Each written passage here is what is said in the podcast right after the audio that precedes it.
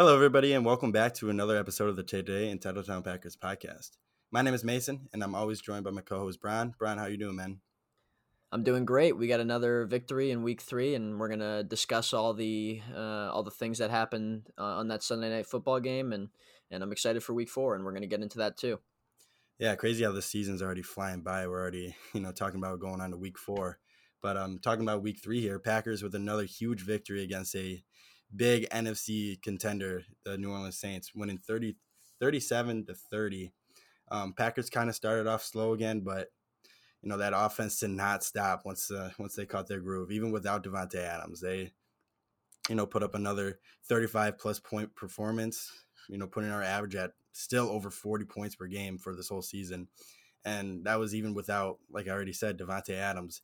Allen Lazard stepped up in a huge way. Bobby Tonyan stepped up in a huge way. This Packers offense was rolling. Um, only only concern on my part was the you know the defensive performance. We had a hard time stopping Alvin Kamara. Tackling was not there. Middle of the field was again another liability, even without Christian Kirksey, who's been a liability all year. But yeah, Brian, what are your what were your thoughts while watching the game? Well, my initial thoughts were kind of just, um, you know, that was a game that you felt the excitement uh, in the air. You felt it, uh, you know, as you're watching the game, and and you felt how big it was and, and how important it was going to end up being. And I feel like, you know, as the game went on, it, it, it was clear that both of these teams are going to be, you know, going towards the end as two of the top teams in the NFC and, and competing for playoff spots. So that was my initial takeaway, and, and we'll get into all the uh, all the offense and defense and and couple injuries and things like that. But yeah, that was my initial thoughts. Yeah, the first first thing that comes to my mind thinking about the game was just Allen Lazard's huge day. Six catches, 146 yards, and a touchdown. Honestly, could have been a couple other touchdowns. He had that that huge 71 yard catch where he got chased down behind by the safety, but huge day for him with especially with Davante Adams being out having to go against that number one quarter, Marshon Lattimore. Just kind of beat him up all day. MVS didn't have a big game, but you know, Allen Lazard stepped up and that's he's showing us that he is our clear cut number two receiver. Yeah, I mean he uh, he had a fantastic game. He was he came up so big for the Packers when they needed somebody to step up. And uh, like you said, Davante Adams not playing uh, it was it was a scary thought to have to go into that game against a, a pretty good Saints defense uh, with a lot of talent and, and not have the best wide receiver, uh, you know, in football, in my opinion, to not have him on the field. Uh, that's a uh, that's a tough loss, but but we were able to kind of you know mask that loss with a lot of different uh, a lot of different concepts, a lot of different guys uh, and not just receivers catching the football out of the backfield, catching the football, you know, close to the line of scrimmage and, and making plays. And, and that was the key for our offense to have success without its, maybe it's one of its best players.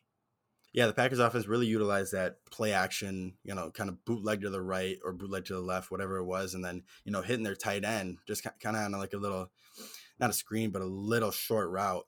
Um, and, you know, there was open field for days. Robert Tonyan had five catches, 50 yards, and that was pretty much uh, that was his whole his whole game right there. Just those wide open bootlegs. Aaron was, you know, taking the easy shots, and we are getting like 15 yards per game. Then towards the end of the game, we got Jace Sternberger going on those two, and that was I feel like that worked a lot for us, and that even that opened big plays on the field. We saw those two to Allen Lazard that came off that same play action. It was just, you know, you got to do you, you got to do something different without your top wide receiver. And I felt like we just kept the Saints defense guessing, and that it, just, it was just working for us all day. Yeah, and, and it started with the ability to kind of, like you said, catch them off guard and, and not let them know what we're doing. And I think that's that really came from the personnel that we brought out, uh, really switching guys in and out and, and having guys that uh, are in the backfield catching the football, like I said, and, and just a lot of different conceptual stuff that that changed the game for the Packers offense, uh, and helped us kind of compete with another offense that was that was playing great football uh, on the other side. Exactly. We haven't really seen Aaron Rodgers target the tight ends like he did, you know, in week ones and two, but he was eight for nine when targeting Sternberger, Lewis, and uh, Bobby Tonyan for 103 yards and two touchdowns, one to Marcedes and one to one to Bobby. But that was just you know that's that goes directly towards you know Aaron Jones not really you know killing the Saints on the on the ground and Davante Adams not being there. That was that was good to see. Finally, you know, including some of these guys we really been wanting to see like Jason, Marcedes and now Bobby Tonyan's kind of looking like a stud out there. The tight ends were were a huge factor in the game, and I think the collective effort of the tight end group catching the ball out of the backfield is what kind of made up for the loss of Davante Adams. I mean, uh, to start, like you said, uh, Robert Tonyan caught five balls, uh, and and five balls were thrown to him, and you can't ask more from a tight end there, uh, a young guy who's coming into his own. Uh, you can't ask more from a guy like that, and and he made a big impact on the game, including a touchdown. That's his second straight week with a touchdown, um, and and those touchdowns at the goal line they looked very easy for for Aaron Rodgers and and the one to Lazard and the one to Tonyan. Uh, those looked very easy, and that's from Matt LaFleur scheming up the impressive goal line plays. And that's something that we have struggled with in the past, even this year a little bit. That red zone goal line offense, uh, where we're trying to get the ball in, and we just you know we run it a couple times, we can't punch it in, and then they know we're going to throw it, and we can't get it done. Uh, and this game, we made it look easy, and and that's very encouraging in terms of one of the only things that was kind of hindering us on offense. It was smooth. It was, it was very smooth. Uh, and, and, that was something that I thought had a big impact on the way we played and, and the ability to score on those possessions. Yeah, man, Matt LaFleur drew up two beautiful plays, both touchdowns, the the one to Lazard and the one to Bobby Tonyan, and both, you know, both guys were wide open. Couldn't make it any easier for Aaron Rodgers.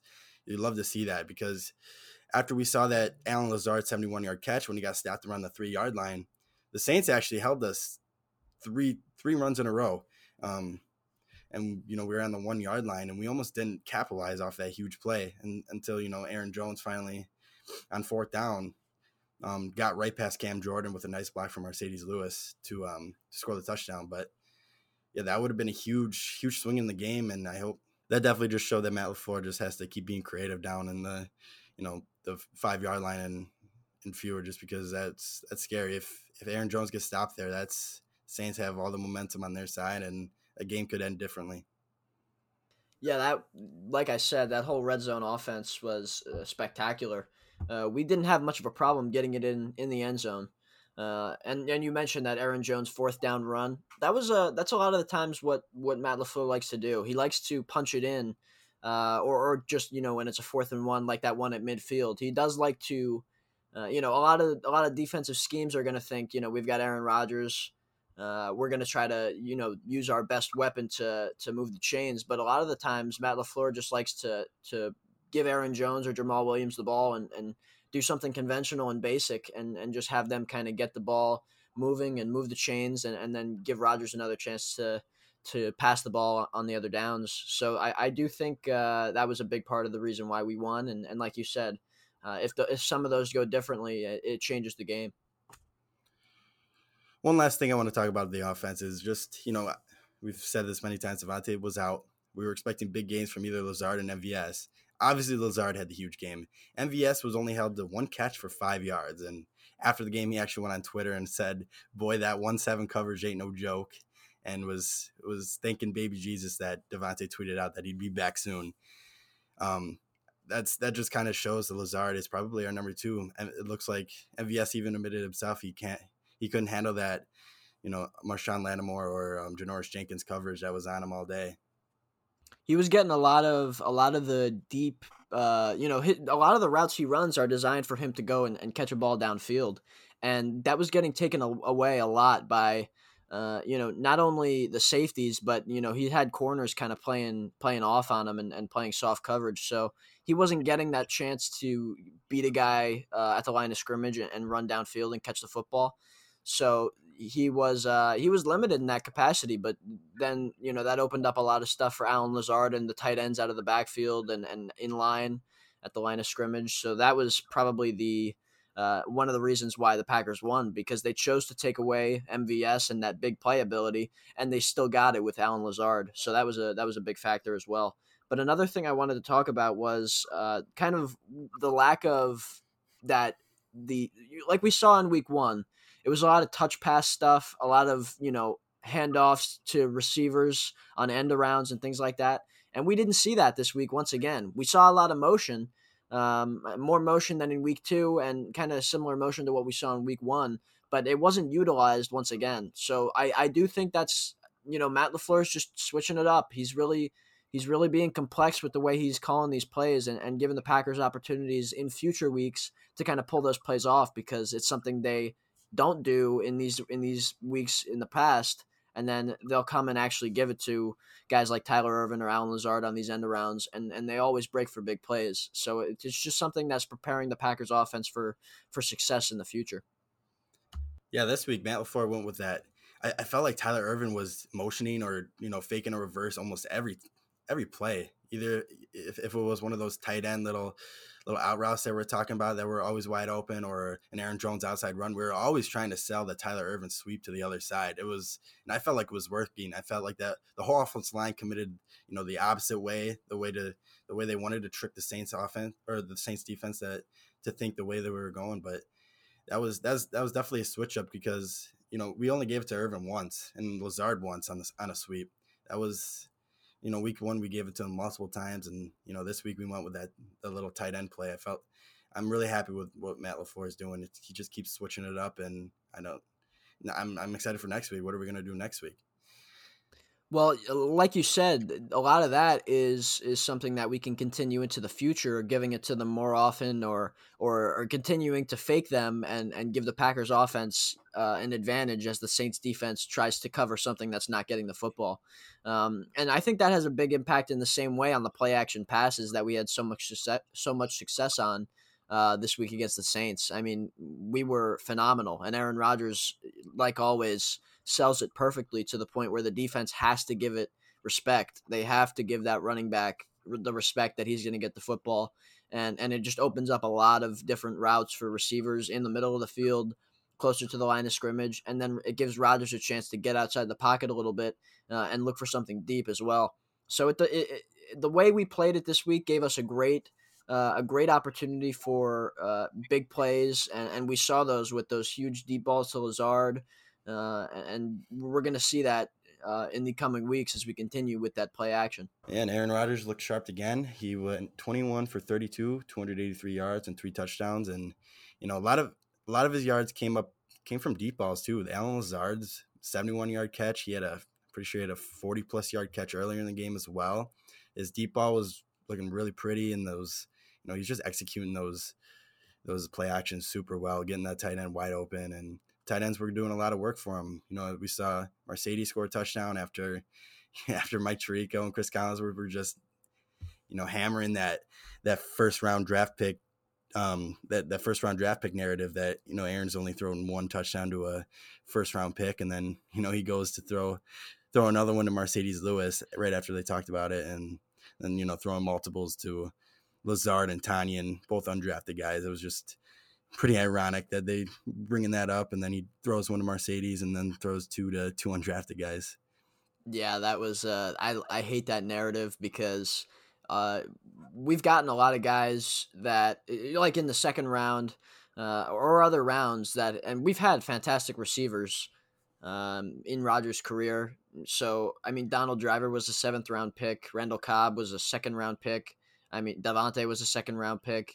I mean, those guys are fantastic receivers in, in his career, and, and we've always given him uh, good weapons to throw to. Uh, of course, it would have been nice to have another guy to throw to. That was going to be Devin Funchess, and he opted out. Um, so it's tough for the front office when you know it's it's hard to acquire good players. It's it's not something you could just go and do easily.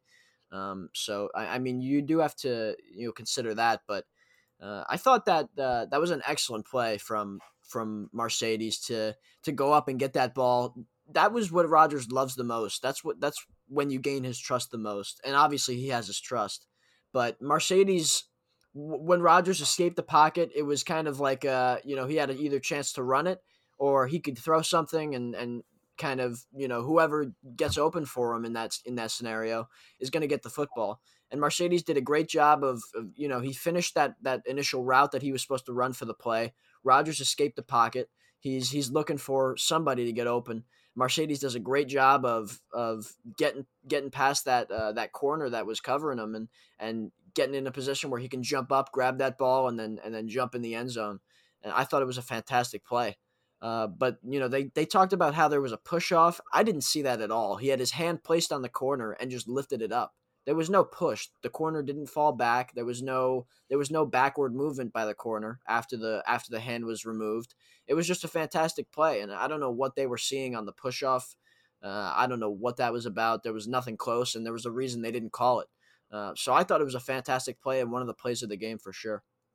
Yeah, I didn't see a push off either, you know, whatsoever. It, it might have looked like it in real time, but watching the replay, it just looked like Marcedes kind of, you know, had his hand out there, but didn't really push off whatsoever. So that was a clean touchdown. And speaking of penalties, after, you know, after Za'Darius caused that fumble on Taysom Hill, the Saints defense caused huge, huge penalties, both on Janoris Jenkins down down towards the red zone. The one where he held Allen Lazard's whole whole left hand when um on that free play, gave the Packers the ball at the one yard line and and then I'm pretty sure two plays after when Aaron was targeting MVS towards the left side of the end zone, he was he held MVS as well. And that that just ran out the clock. That was the game sealer right there. And obviously the Packers were able to capitalize with a I believe that was Bobby Tonyan's touchdown.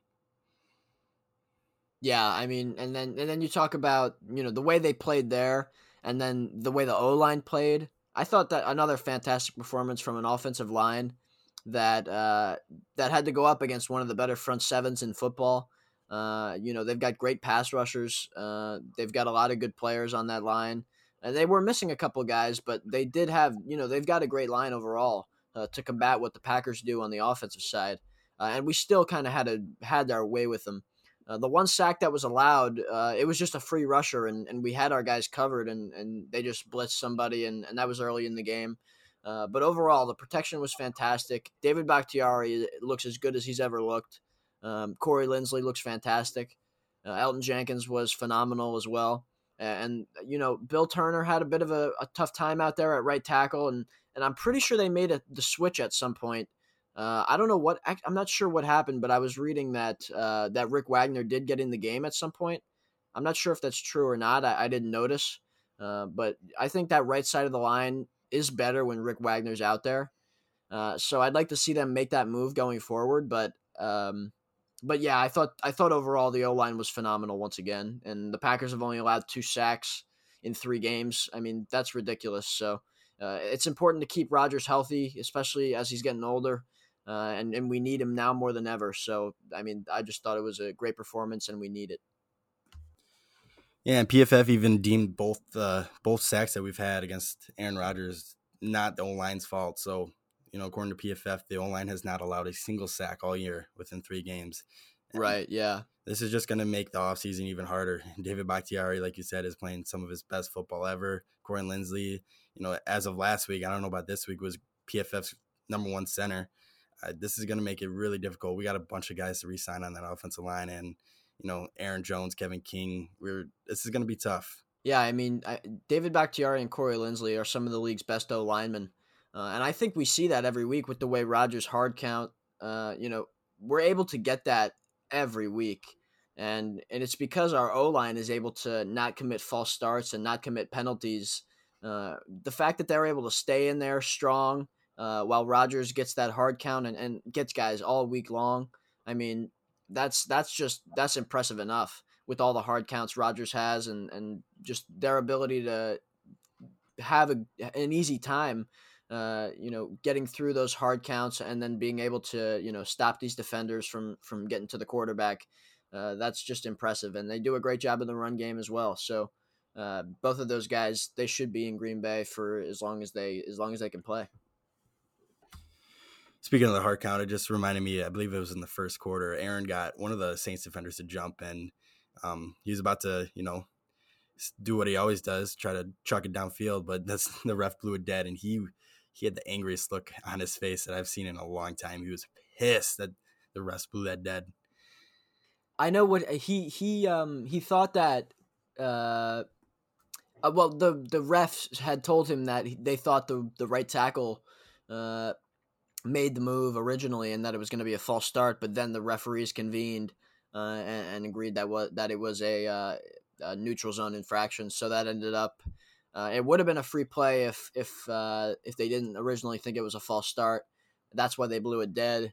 Um, but uh, like I said, those free plays are so crucial to what we do, uh, and it's just part of Rodgers' excellence, his football IQ, uh, and his his ability to catch defenses. I mean, and the one thing we haven't done yet is is the uh, the twelve men on the field. That's something we haven't done yet. All we've had to do is is get guys off sides.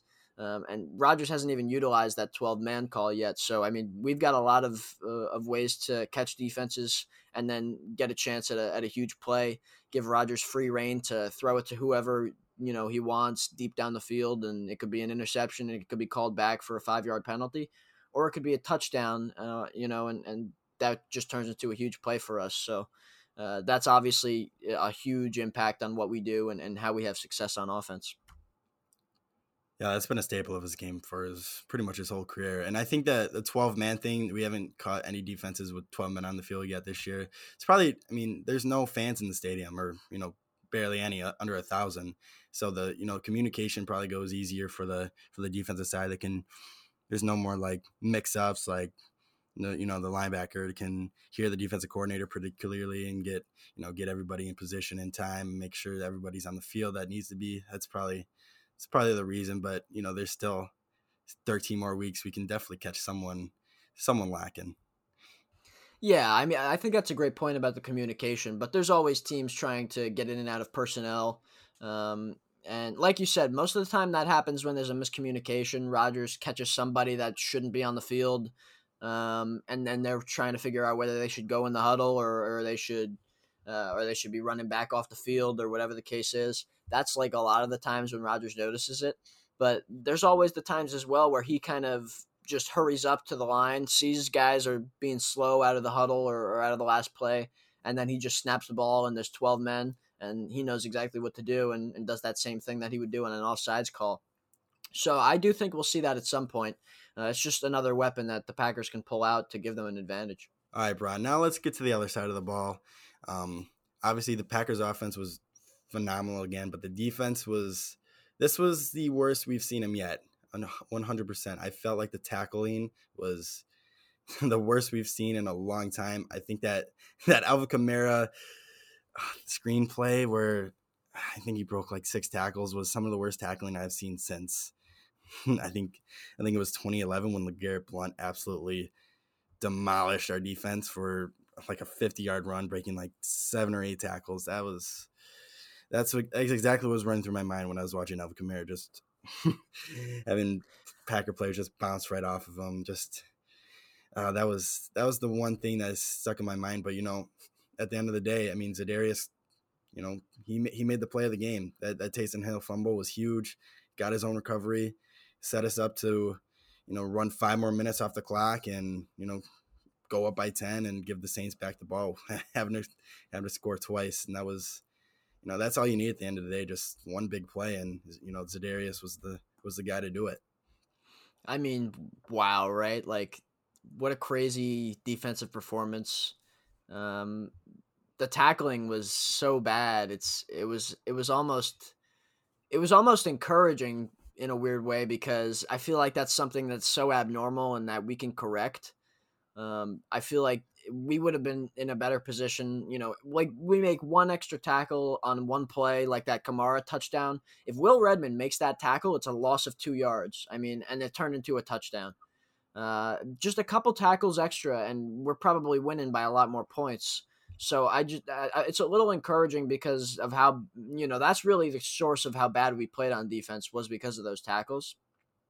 But at the same time, you know, they weren't throwing downfield in the slightest. And when it was downfield throws, they looked slow. They were, you know, low throws. Brees was having a tough time, and he was forced, and he has been forced to relegate to throwing short passes. Uh, you know, and and that set us up for success from the beginning because they weren't going to be able to move the ball downfield. Uh, but the tackling was the thing, and and a lot of that had to do with the fact that Christian Kirksey went out early uh, and he never came back, and he's going to be out for a few weeks. So I mean, and he, like you said earlier in the, in the show here, he hasn't been great, and uh, you know he he didn't play last year, so he's got some rust, but he just has not been good. He's been bad in coverage. He's been better in tackling, uh, but he's been bad in coverage, and it's been a problem. we don't have a good enough middle linebacker at this moment to continue to play football highly at a high level, excuse me, on the defensive side. You know, Ty Summers is is is wearing the green dot right now, and I don't know if we can live with that and and be as successful as we want to be.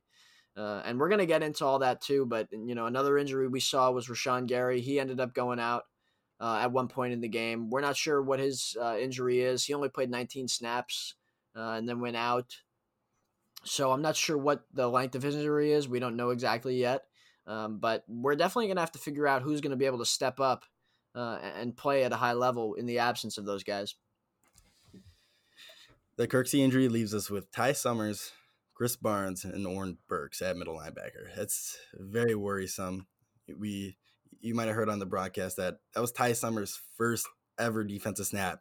The, the moment he came in for for Kirksey, he he was only a special teamer. You know, he obviously played in preseason last year, but that was his first ever defensive snap, and he was, you know, the guy with the green dot, like you said, calling the plays, leading the defense. That was, I mean, he didn't do too bad, but he some of the ta- he missed a couple tackles, had a couple good tackles on Kamara, but I mean, eh, can you really trust that for the for a couple weeks here? We don't really know how long Kirksey's going to be out, but I mean, and we know Oren Burks hasn't really had much experience either, and Krys Barnes is was an undrafted free agent this year, and he's he's been playing pretty good, but still, it's it's only it's only going to be his fourth game next week, and he hasn't seen much playing time whatsoever. It's it's very worrisome, especially you know we signed Kirksey for that exact reason to fix our problem in the middle. After after letting Blake go, Kirksey was going to be our guy, and now we're gonna we're gonna have to go with Summers, Barnes, and Burks. Um, Brian, who do you think is going to be the guy? I don't know. I mean, that's I, I I miss Blake a lot. I mean, at least he was healthy and dependable, and, and I mean, it's not like he was so bad that we couldn't play with him. I mean, you know, he had a command on our off on our defense. Excuse me. Uh, you know, calling the plays, and and he was a sure tackler in the run game. Um, so I mean, you know, I, it's not like it's not like we were definitely upgrading with Kirksey. Uh, and especially now that he's out, I mean, we might have to look for some outside help. Uh, in fact, I think we do uh, just because of, of how important that position is. And, and we can't be going out there with guys that just haven't played, you know, for us there and expect to be able to win games uh, against offenses like the Saints on a consistent basis. I mean, they did play better as the game went on. Later in the fourth quarter, I thought the tackling got better. Uh, you know, I think Burks had a nice tackle uh, on on Kamara. Barnes made a couple nice tackles in the fourth quarter. Summers had a few. Uh, so the, the game got better for them, and that was encouraging. And that helped that we got that three and out uh, on that last Saints drive. When we got that, um, on, on that second to last Saints drive, uh, that that was encouraging because we kind of made plays on defense there to to put our offense in position to win, which we ended up doing. So I do think we got to bring somebody in because we've got three guys there, and, and they've all been you know young guys that haven't played much. So we do have to bring somebody in, but for now it's going to have to be those three. No, luckily we got a bye week and after this Atlanta game here, but yeah, I agree with you. If Kirksey is expected to miss miss a lot of time, and and if Summers, Barnes, and Burks don't play well whatsoever next week, we we got to do something. That, that's just a it's such an easy game plan for any offense. Just you know, attack the middle. Eh, if if you got guys like that that aren't playing well, missing starters, that just just attack the middle, and we're gonna have to address that 100 percent if if none of those guys can step up. But going back to what you said on that that second to last Saints drive, I believe it was a third and five. Chandon Sullivan absolutely blew up Alvin Kamara on that they, they had a design kind of screen pass towards the left. I think Kamara actually lined up as a as a slot receiver, and they had he had two blockers in front of him, and Chandon Sullivan just absolutely blew that up, and you know that that allowed us that we were up three at the time, and that allowed us to you know drive the field again and pretty much put an end to the game because I'm pretty sure that's when Bobby Tonyan's touchdown happened. Uh, yeah, yeah. Our, I mean, our corners played lights out, but I, I think our safeties um, including Savage, Amos, and especially Will Redmond, were a huge problem with our with our tackling issue that we had last week. Well, just weren't wrapping up, or you know, kind of getting caught in in weird angles. Uh, in the first. I was just gonna say taking bad angles was a lot of the uh, on that first run. That's probably what you were just gonna say. That you know Amos took an awful angle. I mean, and and he was just he just forced he was forced to turn around and chase Alvin Kamara in a race that he was never gonna win. Uh, that was an issue right away. That the angles that both of those guys took um, on Kamara all game were were rough. I mean, Adrian Amos has to play better. I mean, we signed him to a, a huge contract. Uh, you know, he's 27. He's he played great with the Bears. He played great for us last year, but he's got to play better football. I mean, we can't have both of those guys, Savage and Amos, struggling because then our deep passing game on defense is going to open up, and and that's a problem. We can't allow these big plays. And Will Redmond, I I do not understand how he sees the field for 35 snaps against the Saints on prime time. Yeah. I mean, uh, it's unbelievable. We've got a guy in Raven Greene that played six snaps, and Will Redmond continues to see the field. I don't understand it. He's just not a good football player. He's not a good defensive player. He's a, he's a good special teamer, and that's it. That's the limit we can take for him. I mean, he he we we have him for special teams.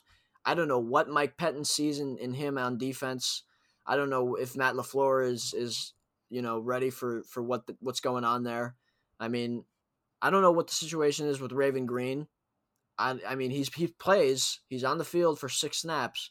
He's he's a much better guy for for the spot of of that nickel linebacker type, uh, that defensive back body that they're looking for inside the middle with next to whoever's playing uh, at inside linebacker.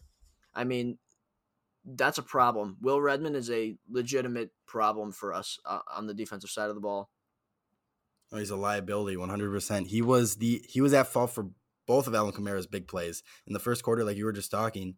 That that forty yard run, Will Redmond was there. He was he just he got lost. I think he just got lost in the traffic, and then boom, Alvin Kamara shot out that hole, and then Adrian, yeah, Adrian Amos kind of you know took a terrible angle and kind of stumbled, and Alvin Kamara was off to the races. Thank God Jaire came from the other side of the field to slow him down at least, and you know they were able to tackle him, but still after forty yards, and then and then, like you were saying again, the the, the huge Alvin Kamara play, the, the, the most embarrassing play I've seen in a long time, the, the huge 55 yard catch for a touchdown. He was, you said, you said it. He had him behind the line.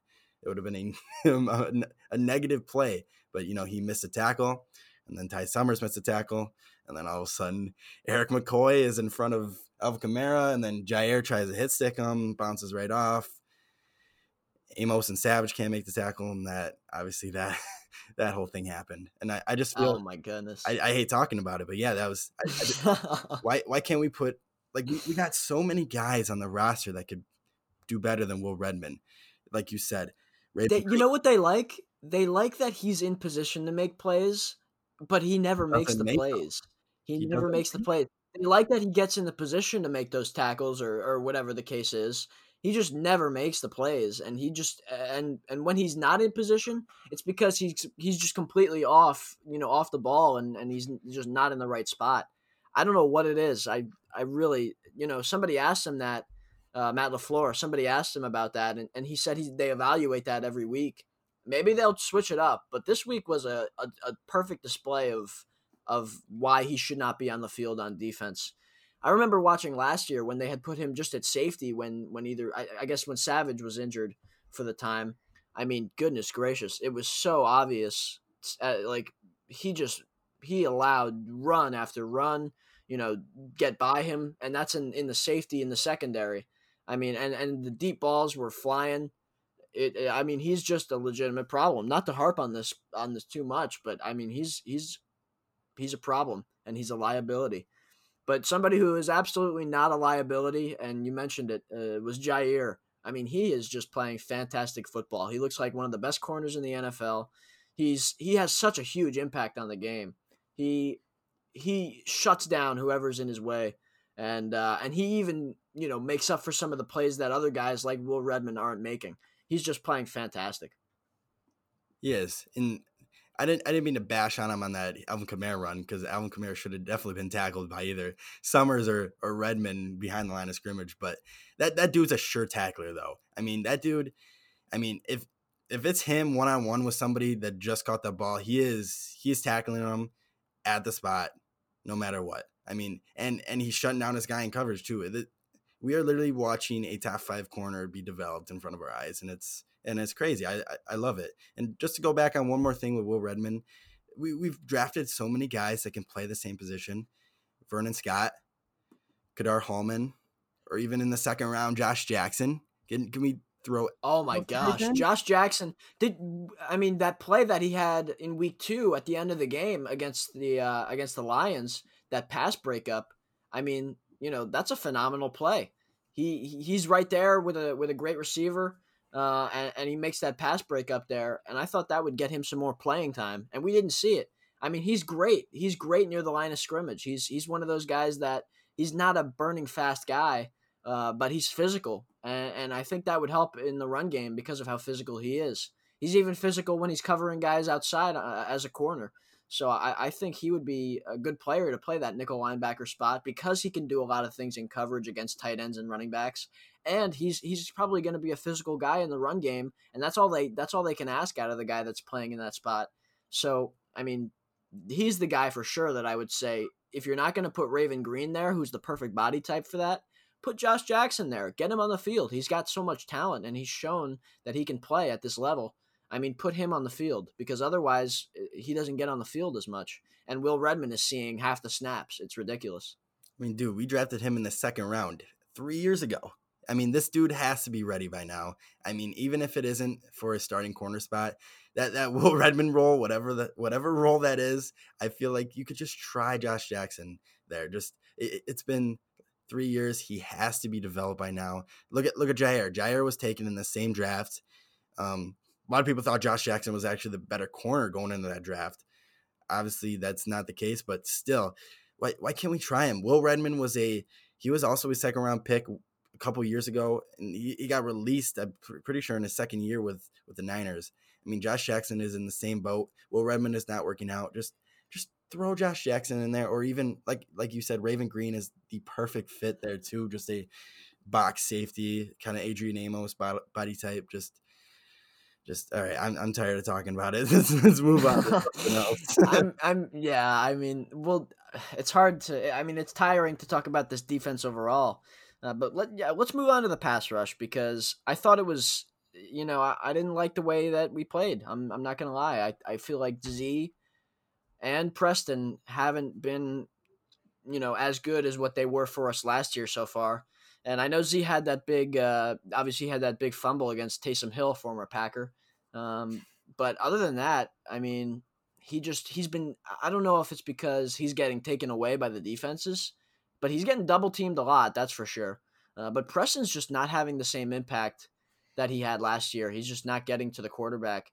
Uh, and we're not, and we're we're at, at the league bottom in pressures against the quarterback so far in three weeks. We're near the bottom of the league. Um, but the one guy that showed up, uh, you know, was Kingsley Keke. He had two sacks, and, and, he had a huge impact on, on what we did in the pass rush, and and we needed him to step up with Kenny Clark out, uh, Dean Lowry playing, you know, not great football. Uh, Montravius Adams not playing good. Uh, Tyler Lancaster is probably playing decent enough to fill Kenny Clark's spot. But somebody needs to get to the quarterback and, and help stop the run. And so far, it's been Kingsley Keke. I think we definitely found our hero with Kenny Clark out. Kingsley Keke. He, he, both sacks were pretty impressive, and he actually that, the first one he stripped Drew Brees too. That would have been a that would have been a huge swing in the first half right there. But yeah, um, once once Kenny gets back, I mean, I'm it's hopeful. I mean, we got Montravius Adams lining up at defensive tackle a lot, but once we get Kenny back, I definitely think we should keep keep Keke out there. Um, I mean, have your pick at Lancaster or Lowry. I mean, I mean, none of those two are really big difference makers. But to go back on your uh, your Smith brothers little problem here, I mean, Za'Darius is playing great. I feel like. I mean, he he had two sacks, one in week one, one in week two, and then you know pretty much had the play of the game on defense this week. It's just Preston has kind of disappeared. I mean, last week, I mean, last year, week three, I'm pretty sure he won Defensive Player of the Week with three sacks against the Broncos, and now now at this time of the year, he's he hasn't even you know touched a quarterback yet. It's it's definitely concerning. And you know Rashan Gary once he's healthy, I mean he had, he had that game last week with one and a half sacks. I mean, I mean the Packers are going to have some decisions, but I mean I think I think they're good decisions because we we're having we're having trouble thinking of who to put on the field, who's going to be more productive, because we obviously know Preston Smith is, you know, he's capable of having 12 sack seasons like he did last year. And now we got a young guy like Rashan and Kingsley Keke to put at defensive end. I mean, I, I feel like we, we can only go up from here, honestly. Well, like you said about Z, he's playing great football because he's one of the greatest defensive players in the league, but he's not playing to his standards, which are, you know, pressuring the quarterback on every snap, uh, getting to the quarterback, you know, hitting the quarterback, sacking the quarterback, and, and having a bigger impact on the game. He's getting taken away. I mean, he, he's getting double teamed a lot, and, and that wasn't as much of a problem last year as it is now. Uh, he's he's not having as big of an impact on the game at all times like he did last year because teams are doing whatever it takes to put him away. Um, and and you would think Preston would get a better opportunity and, and to have free rushing to the to the quarterback. They've been putting him in coverage a lot too often for me. I mean, you know, he's he's he's a bit more dynamic than Z in that way. Obviously, Z is more of a guy that's just going to rush the quarterback.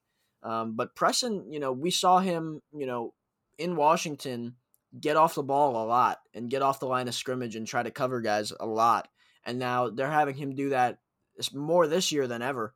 Uh, and I don't think that's the right direction to be going. And he should be rushing the quarterback more. Um, and I think they should be putting, you know, if a guy's going to go out there and run, it should be Rashan Gary, who's got ridiculous speed and is one of the fastest guys on the field when he's out there. So, I mean, if th- that's what I'm saying, like, I don't know if Mike Pettine is utilizing these guys in the best way possible.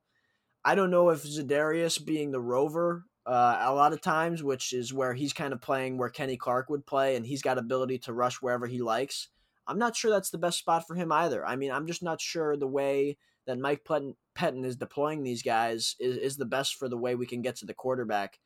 And it was last year, but this year teams are starting to figure it out, and, and we are not having answers for either of those guys to be able to get to the quarterback in response to what uh, offenses are doing against us. I mean, do you think Mike Pettine's kind of playing a little, little relaxed towards the pass rush because of our secondary, just because we're struggling? Both safeties are struggling, and obviously our our um our the middle of the field obviously isn't as strong as we want it to be. Do you think you know we're not sending as many guys on the pass rush as we as we were last year, maybe because of that reason? I mean, our corners are locking down people. It's just you know that middle of the field has always been a problem, and I don't know if, if Mike's scared to you know, send five or six guys on, you know, on a pass rush and only have five guys covering. I I really don't know what it is. All right, I'm not I'm not I'm not saying we're gonna fire Mike Pettine. I'm not saying you know he should be fired. Obviously, we're three and zero, oh. but it's it's gotten worse. I mean, we've got talent. We've got guys. I mean, like you said, those guys are struggling in the back end. Adrian Amos and Savage and Will Redmond when he's in there half the game for whatever reason. They're struggling and it's a problem. And we're not blitzing as much. Statistically, you look at it, we're not blitzing as much. And for whatever reason, it doesn't open up guys to get sacks and, and hit the quarterback. And we're just not pressuring guys as much. And it starts with Blake not being there because that was a big part of what he does for that defense. He was a guy that they would have him rush the quarterback and, and he would get sacks, you know? Uh, and that was a big reason why he was productive. Uh, and, and, he's not there now. He, they didn't pay him. And Christian Kirksey, he's not as good at that as Blake is. And he, we, we got him to be a guy that can, you know, get guys in the running game tackled the same kind of way that Blake can, which Kirksey was doing a decent job at that he, he he was he's leading us in tackles up to last game, and and I'm not sure how that's going to be now with him being out for a few weeks. And but instead of him being able to rush the quarterback like Blake does, he's been the guy that is expected to cover uh, better, you know, in the middle of the field against tight ends and running backs. And that hasn't been the case, and that's been an issue because he can't, you know, he's not a pass rusher like Blake could be and he's not covering uh, guys uh, in the middle of the field like Blake wasn't able to do as well. Um, and that's where we expected him to kind of help our defense, and that's a problem too. And now he's out, and it's going to be even bigger of a problem. And Mike Pettine just hasn't been blitzing for a lot of those reasons, but it's made us a worse defense overall because our guys aren't getting deployed in the right way, and our secondary is left to kind of fend for themselves uh, and cover guys for a long time because our pass rush isn't getting home. So all those things put together are, are it's a recipe for a struggle against some of these better football teams like the Saints. I mean, when they're passing the ball short and it's you know it's not a lot of time goes by and and we don't have enough time to get there, uh, that's when you got to start kind of blitzing guys a little bit because we need to realize that the time to get to the quarterback is reduced when Drew Brees is throwing screens and throwing guys short passes in the middle of the field on the outside, quick outs, things like that. We've got to get to the quarterback quicker, and that starts with blitzing. And uh, I don't know if we have the personnel to do it anymore, and I don't know if Mike Mike Pettine is deploying them in the right way, regardless. I mean, I I'm, I'm agreeing with you for most of that. I mean, especially against the Saints offense, that you know Drew Brees is not a mobile quarterback whatsoever. Mm, pretty Kingsley Keke sacks were pretty much all him, just kind of bull rushing, and you know Drew Brees held on to the ball maybe a second too long, and you know Keke got to him, but I felt like we Mike Penn could have drawn drawn something up there to you know get Z free, get Rashan free for a sack, any like anything, and he didn't. I, I felt like we were just playing kind of prevent defense against these short intermediate routes that were that were still eating us up because we couldn't tackle.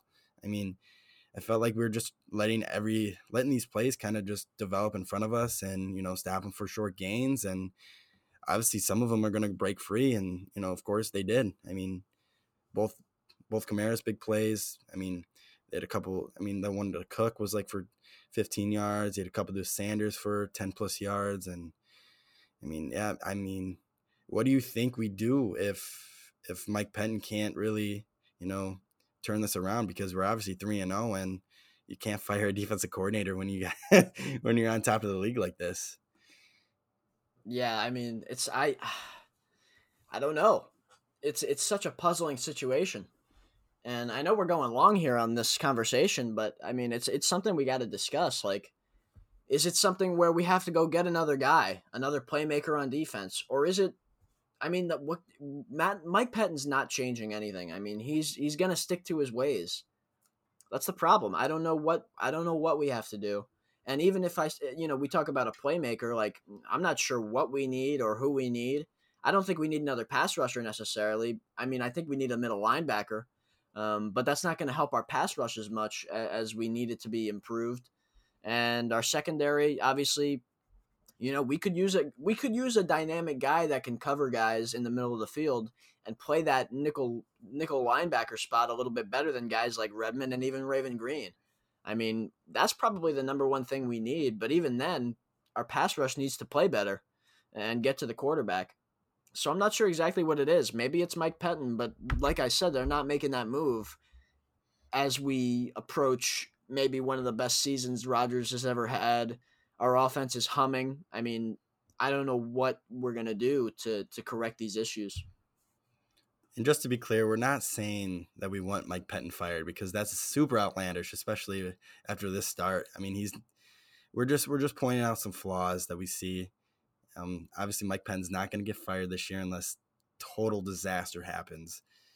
And we're just we're just saying like, hey, he's maybe not using what he has to his full advantage. I mean, we're not giving him a lot of gifts in the middle of the field, but still, we have a top five corner Jaire. We have a top five pass rusher in, in Za'Darius. Preston and Rashan could both get after the quarterback with ease. I mean, and and Kenny Clark. I know he's hurt right now, but Kenny Clark is a monster in the middle there we, we gave him a lot of pieces and what Brown was pretty much saying is just we're not using them correctly and we we want to see him get used correctly because we can we can turn this defense into a and into a better unit if if we do so. I mean, I think it starts with the fact that we just refuse to stop the run um, because we put a guy like Will Redmond in the game. we just can't stop the run. I mean, that's a problem too. Uh, I don't know exactly what we have to do. I mean, it seemed like the way we're talking about this, it seems pretty clear Mike Pettine's the problem, but I don't know how clear that really is because at the same time, we have a ton of personnel. Like we can't ask for much better personnel to give him. We've got two of the league's best corners. Uh, our safeties, you know, we got a young safety in Darnell Savage, but he's a first round pick. Adrian Amos is on a huge contract. He's one of the league's better safeties. Uh, you know, the only situation that could be better is is that middle linebacker spot and the guys inside next to Kenny Clark. other than that, we've got some of the league's best players. Um, so I don't know. I mean, it's is it about just that's our flaw and Mike Pettine can't do anything else about it, or is it because we play the pass at such a, you know, he plays against the pass. He doesn't play against the run. He plays against the pass. I mean, that's the situation. So maybe that's it in itself, but I'm not sure. And that's how it's always been. I mean, last year against the Niners, he didn't adjust whatsoever. Let Raheem Mostert just absolutely dominate us, and and we kind of saw Alvin Kamara and Latavius Murray do the same thing. But now with like short intermediate passes, we were. I mean, Drew Brees is. We knew for a fact that Drew Brees was not going to throw deep, and I just felt like he was covering for the deep ball that was never going to come. I mean, just why play everything at, in front of you when you know it's going to be in front of you? Just, just be a little more aggressive. And I mean, that game could have we we could have held them to maybe like twenty points if it wasn't for just letting Drew Brees dink it to Alvin Kamara all day and just letting him do his own thing because Alvin Kamara is not easy to tackle, and that's kind of what Mike Pettine was making our defense do. All right, let's move on. That that was a long conversation about our defense, so let's move on to to this game that we've got coming up before the bye week. We've got a Monday night showdown with the Atlanta Falcons. Matt Ryan, the quarterback, uh, versus Aaron Rodgers. Another team that has had our number in the past at times, especially in the playoffs, and and Julio Jones has always given us fits, and his injury status is in question. Um, so you know we've got a lot to talk about with this game. What are your initial thoughts, Mason? Um, you know, for what this game's going to look like. Just first of all, the Falcons are the most confusing team I have seen in a long time. They that offense is super high powered on with their weapons. I mean, Matt Ryan as a former MVP just four years ago. Um, I've always thought Julio Jones was the best wide receiver in football. And then, you know, they got Calvin Ridley now, who's in my opinion, him and him and Julio make up the best wide receiver duo in the NFL. Calvin Ridley is second in the NFL in receiving yards and tied for the league lead in receiving touchdowns. It it just doesn't make sense that they're 0 3. Obviously, they're they're being memed on all over all over social media for blowing those you know the last two games they blew huge leads in the fourth quarter both to Dallas and Chicago. It's just it's confusing. There, I I feel like Dan Quinn is just just kind of he, he needs to get fired ASAP because they cannot hold on to leads. They and I feel like they have the firepower to you know compete with anybody, but um, I mean these these three games haven't been doing any justice to Dan Quinn. He's this I mean, and that defense is also atrocious. They're they're allowing the most points in the NFL right now, and then the 31st most passing yards, 31st most total yards right now. It's it's not looking good for Atlanta. It's just eh, it's just super confusing with the amount of talent they have on offense. Needless to say, they have Todd Gurley now at running back too. It's just, eh, I mean, I feel like this game against the Packers is gonna be, it's gonna be closer than people think. Maybe maybe just high scoring, both teams scoring a bunch of points. It's it's just I'm I'm so confused at what's going on in Atlanta. It's just they're they're good. It's just they're not winning games. Yeah, I mean they've well one one problem just arose for them. Their corner Darqueze Dennard, and he's probably one of their best corners. He just went on IR. He made that pick against Nick Foles last week. That very impressive pick where he stole the ball from Allen Robinson on what everybody thought was a touchdown, uh, and got that interception. Um, and yet, you know, now they're out. They're without him, and their secondary is even worse. Um, so I mean, that's if you're talking about a team that the Packers can score on, it's this one. I mean, the Packers are doing it to the Vikings, Lions, and Saints, and now they're playing maybe the worst secondary in all of football. You know, this is a great chance for Rodgers to have a good game. Davante could be back. You know, that's another boost. Um, and the fact that they are still employing Dan Quinn is questionable, obviously. Um, and now, considering they've for three weeks in a row lost football games that if that they've had chances to win, um, especially the last two, which were comebacks from you know single digits. Uh, you know the, the teams they were playing against were at single digits, and and they went on to uh, score like twenty straight points in both games and lose those games at the last second, which seems to be something they do at a high rate nowadays. Um, I mean, yeah, I don't know. It's uh, it's one of those matchups where their offense is so good that it could be a problem for the Packers because our defense doesn't look fantastic right now. and at the same time, our offense is looking so good, and we might get Davante Adams back, uh, and this defense is so bad that they're playing against that it might be uh, one of those situations where it's a really high scoring game, and it could be trouble for the Packers. Who knows? Yeah, this has this has shootout potential written all over it. I mean, like I said earlier, the Falcons are allowing the the most points per game, um, thirty six a game, and the Packers are average, obviously averaging forty point seven points per game. It's it, wow. I mean, this has yeah, like I said, this is going to be a battle. This is not an offensive battle, I should say, because it could yeah it could be a fun game to watch as like a fan i mean that's that's you're talking about high powered offenses going at defenses that are injured and you know not playing their best football we could see a big statistical game from Rodgers this week and obviously that would propel him even further into the MVP conversation which he's fully entrenched in so and Matt Ryan you know with Julio if he's healthy we don't know if he's going to be healthy but even without Julio in the same way that you know the Packers without Davante Adams, they still have great offensive success. Um, so I mean, we'll see what happens with that game. I mean, offensively, both teams are going to be playing good football, so that's going to be interesting. And just to touch on the Falcons secondary, um, I didn't know before this podcast that Darqueze Dennard was on IR. That just makes everything worse because last week they had the the first NFL player that tested positive for COVID nineteen um, AJ Terrell, he couldn't play against the Bears because of that reason. They also were missing starting free safety Ricardo Allen and and another corner Kendall Sheffield. They were just they're just absolutely depleted in that secondary, and it's it's just going to be a field day for Aaron. Hopefully, I mean it was a field day for Nick Foles last week. Once he got in, he, he threw 180. Nick yards, Foles, yeah, 180 yards yep. from one half, and and led a 20 point comeback. Like, yeah, this I, I mean, I'm excited. I mean, I think any football fan should be excited because um, this has both teams scoring 30 plus points written all over it. I mean, I, maybe I, this is the game for Jordan Love. Maybe this is his time to shine. If he even suits. Tim, maybe no, I'm Tim yeah, I'm joking. Yeah, no, yeah, this is Tim Boyle's game to shine. Yeah, no, but I mean, like this is a uh, this is going to be a high scoring game. Who knows? Maybe Tim Boyle does get some snaps if if the Packers get up to a high enough lead. Uh, but yeah, Jordan Jordan Love, I doubt suits up for any game this year. But yeah, that was just a just a joke. But I do think Rodgers is going to have a great game and a great chance to score a lot of points for this offense. Even if Davante Adams is out again, um, the offense played at a high level against the um, against the uh, Saints, and I, I think that's going to continue against the worst defense. Yeah, and I mean, are the Falcons' defensive troubles because they've had huge leagues, eh, huge leads, and you know opposing offenses have had to throw on them? And plus, week one they played against Russell, but still, I mean, if you're they're allowing the 30, 32nd most points allowed, which is obviously last in the league, and 31st in total yards allowed.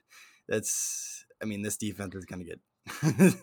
hopefully, Aaron just utilizes this and, like you said, just the Packers. Uh, yeah, I mean the Packers are leading in those other categories that the Saints are last in. I mean, that's a, that's a problem. Oh, 100%. 100%. Aaron has to.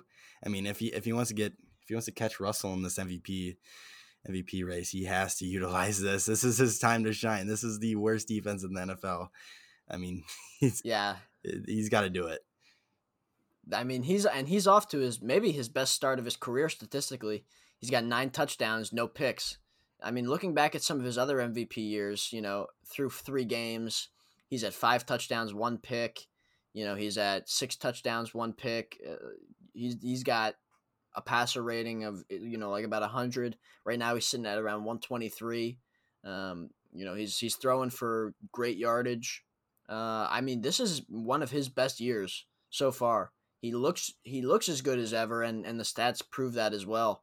And, you talk about a guy like Russell Wilson who's already got 14 touchdowns.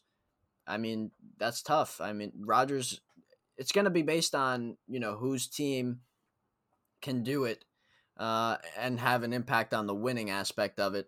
And I'm not sure the Seahawks are a better football team than the Packers by any means. So, you know, this is going to be a battle till the end for the MVP race. And, and those two guys, Rodgers and Wilson, are, are definitely at the top. Yeah, Brad. I'm. I mean, in this matchup, I'm kind of having having a hard time trying to think of anything else to say. It's just it's obvious what's going to happen. The Packers are the highest scoring offense in the league, and the Falcons' defense is the worst um, scoring defense in the league. It's just it's written on the wall that this is going to be a high scoring game unless something absolutely weird happens. I, I know the NFL is so unpredictable, but I feel like this is this is for sure going to happen. It's going to be a high scoring game. I expect 30 plus points by both teams. I mean, Brian, do you do you have any matchups maybe we can look at and kind of kind of go through? Well, I definitely think this is a matchup for the Packers pass rush to to kind of get their act together a little bit and, and get to the quarterback. Matt Ryan is is far from mobile, and that offensive line is not not a good offensive line. It's one of the league's worst. Uh, so that's definitely a matchup I'm looking I'm looking at for the Packers to exploit. Really, it's it's the it's going to be the deciding factor that puts the Packers over the top. Uh, is if if if the defense can get to the quarterback, it eliminates what a lot of the things they can do. You know, deep down the field, uh, and, and it'll give us the advantage in terms of our offense versus their defense, and uh, and their defense versus our offense. So it's going to give us, you know, obviously those are the two things. Like it's going to be a high scoring game, you would think. But if the Packers defense can step up and and and sack the quarterback and and attack him all night long, then we might have an easier time out there on defense, and and our offense will kind of pick up that slack. Yeah, I definitely think there's a higher chance that the Falcons score less than 30 points and the Packers score less than 30 points. I just think the, like you said, the pass rushes. I mean, we we're yet to see a strong performance by them in the first three weeks, and you know this is the time to do it. I mean, I'm, I'm thinking back. The, the first thing that comes to my head is you know we had a fantastic team in 2014, and when we played teams like the Falcons that you know had terrible defenses and you know kind of unsure about the offense, we just demolished them. I was I'm thinking about the Eagles game, the the Panthers game. Both times the Packers dropped 50 on both teams, and you know just it was there was like 30 point blowouts. This I want the Packers, the 2020 Packers would be the same as the 2014 Packers regular season wise and just you know use this game as a you know use the Falcons as a as like a you know a confidence booster just yeah i mean that you're right like it's we have to we have to show that we are going to dominate a team with a bad defense like this I mean, eh, I would love to score 50. Uh, that would be, you know, nobody in the NFL has scored 50 so far. I think we're one of the only teams to actually put 40 up on the board, and we're averaging 40 points a game. Uh, so, you know, right now it's a lot of low scoring games in the NFL around the 20s. If we can continue to put up above 40 points, you know, in the in the th- high 30s, 40s, and if we can get to 50, I mean, that's going to be hard to stop even against teams like, you know, like the Ravens or or other teams with great defenses like like uh, actually there's not many teams that have you know sticking out have good defenses this year. It's weird. I don't know can you name a couple other teams that you know like you know have a good defense? I don't know if it's because they played the jets last week but the colts are actually like ranked first in a lot of categories defensively and i think the steelers yeah. are like kind of too. But you're, you're right though. you're right i mean it's so weird. Like the colts i mean they got DeForest Buckner over the offseason, but I mean, they, they shouldn't be leading yeah. in yards allowed. I know it's I, I'm it's hard to even think of NFC teams that have you know the Saints were one of those teams that you thought you know has a great defense because of the way they've drafted the last few years and and their secondary. They've got Malcolm Jenkins there now, but we scored 37 points on them. And it's hard to think of other teams like the the Vikings were another team with a great defense last year that we tore up. Um, it's really hard to name teams besides the 49ers who we might have an issue with on defense, which is interesting because last year it seemed like we had to go against a couple really good defenses at times. Uh, Seattle's defense looks porous. Um, Chicago maybe is the other one that you would say uh, we could have a tough time with, but at the same time, we beat them twice last year, and their defense hasn't changed much. So I don't know. I mean, wow, that's that's uh we kind of just realized here that this is a uh this is a whole different league from last year and and the situation is now our offense is is going to be better than pretty much every defense that we put out there or that other teams put out there against us Yeah, I just pulled up the the defensive stats yards wise. I mean, you, you were saying Seattle's defense is porous. They are last in the league in yards allowed by a good margin. I mean, it's them and the Falcons at the very bottom. Actually, funny to say. Wow. Yeah, but other than that, it's Colts. Colts defense is is only allowed 676 yards. That's that's crazy. And there they're wow. We we really don't have to worry about that. But the, the funny thing is, Rodgers has Rodgers has thrown for I think 887 yards, and that and they so that's that's a really good number. I mean, Impressive. for them, yeah, because that that doesn't even that includes the running and the passing uh, yardage. So that's impressive for sure. Yeah, they had uh, Kirk Cousins in week two. Kind of, I think he only threw hundred something. I'm yeah. looking for NFC teams, and then the Niners are in third right now, and obviously they they're super depleted on the defensive side. They just lost Bosa and and Solomon Thomas for the year. Then they got the, we got the Bucks at four and the Eagles at five. I mean, I don't think the Eagles are making. And I don't think. Here. Yeah, I don't think either of those defenses are phenomenal. I mean, the Eagles secondary, the Eagles secondary is is not great. Their run defense is good, but their secondary, they've got Darius Slay and a bunch of other guys that just aren't aren't good enough. I mean, to have to worry about.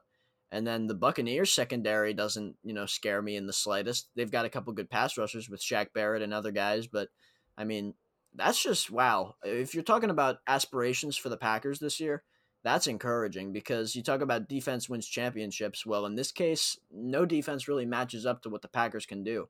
Even the Chiefs defense is, is not not a great defense, and these are the the best teams in the league we're talking about.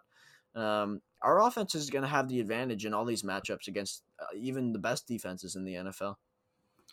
Like, are we seeing a tide switch in the NFL? Like, our offenses getting too overpowered for these defenses to put up, you know, good numbers? Are I the Niners last year were an exception, but you know, now that you mention it, like this year, I just don't see any scary defenses that personally like I'm I would be scared for the Packers to go against. Honestly, the Niners would have been, but you know, losing Bosa and and Solomon Thomas and obviously other other key opponents of that defense too, but Buckner, they traded. They yeah, traded DeForest Buckner. They're right. Yeah. Um, I don't see. Any. They've got a rookie in there, right? Yeah.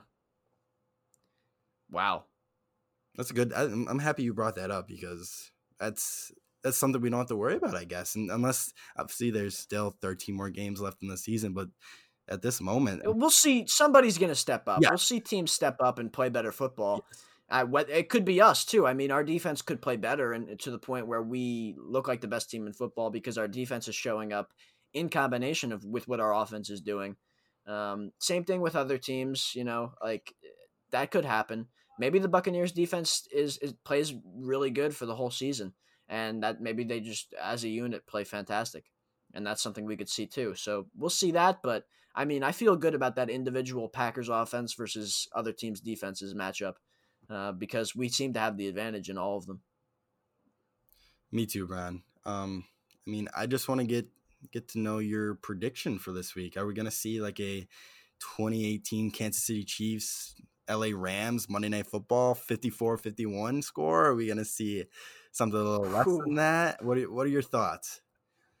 Uh, I I'm not going to go that far. I think the Packers defense has a good chance to play well um, against that O line, that Falcons O line. Uh, so and maybe the pass rush bounces back a little bit. Uh, I'm gonna say I'm gonna give the Packers 45. I'm gonna give the Packers 45, and I'm gonna give Atlanta 27. I do think they're going to be able to score, you know, but I think the pass rush is going to have a bigger impact than it's had in in the last three games, and it's going to give us a decisive win. True. I just know how our defense gets when we get big leads. We tend to we tend to let the other team kind of creep up on the scoreboard, even though it wasn't that close. The scoreboard at the end of the game will show that it was a closer game. But um, yeah, I don't think. I mean, a lot of crazy things happen on Monday night, like the like the Chiefs Rams games a couple years ago, the Fail Mary in 2012, the Antonio Freeman catch against the Vikings in overtime. I don't think anything crazy is going to happen, but yeah, I'm gonna I'm gonna stick along your lines. I think Packers are gonna put up 45, like you said, and then I'll go 35 for the Falcons. Like like I said, they're gonna score some garbage time touchdowns. You you know how it goes. All right, everybody. After a great discussion, that's going to do it for this week's episode of the Today in Titletown Packers podcast. Uh, hopefully, we'll be uh, back on after a Packers victory on the Monday night game against the Falcons. Uh, thanks for listening and thanks for following along all season long. Uh, and go, Pack, go.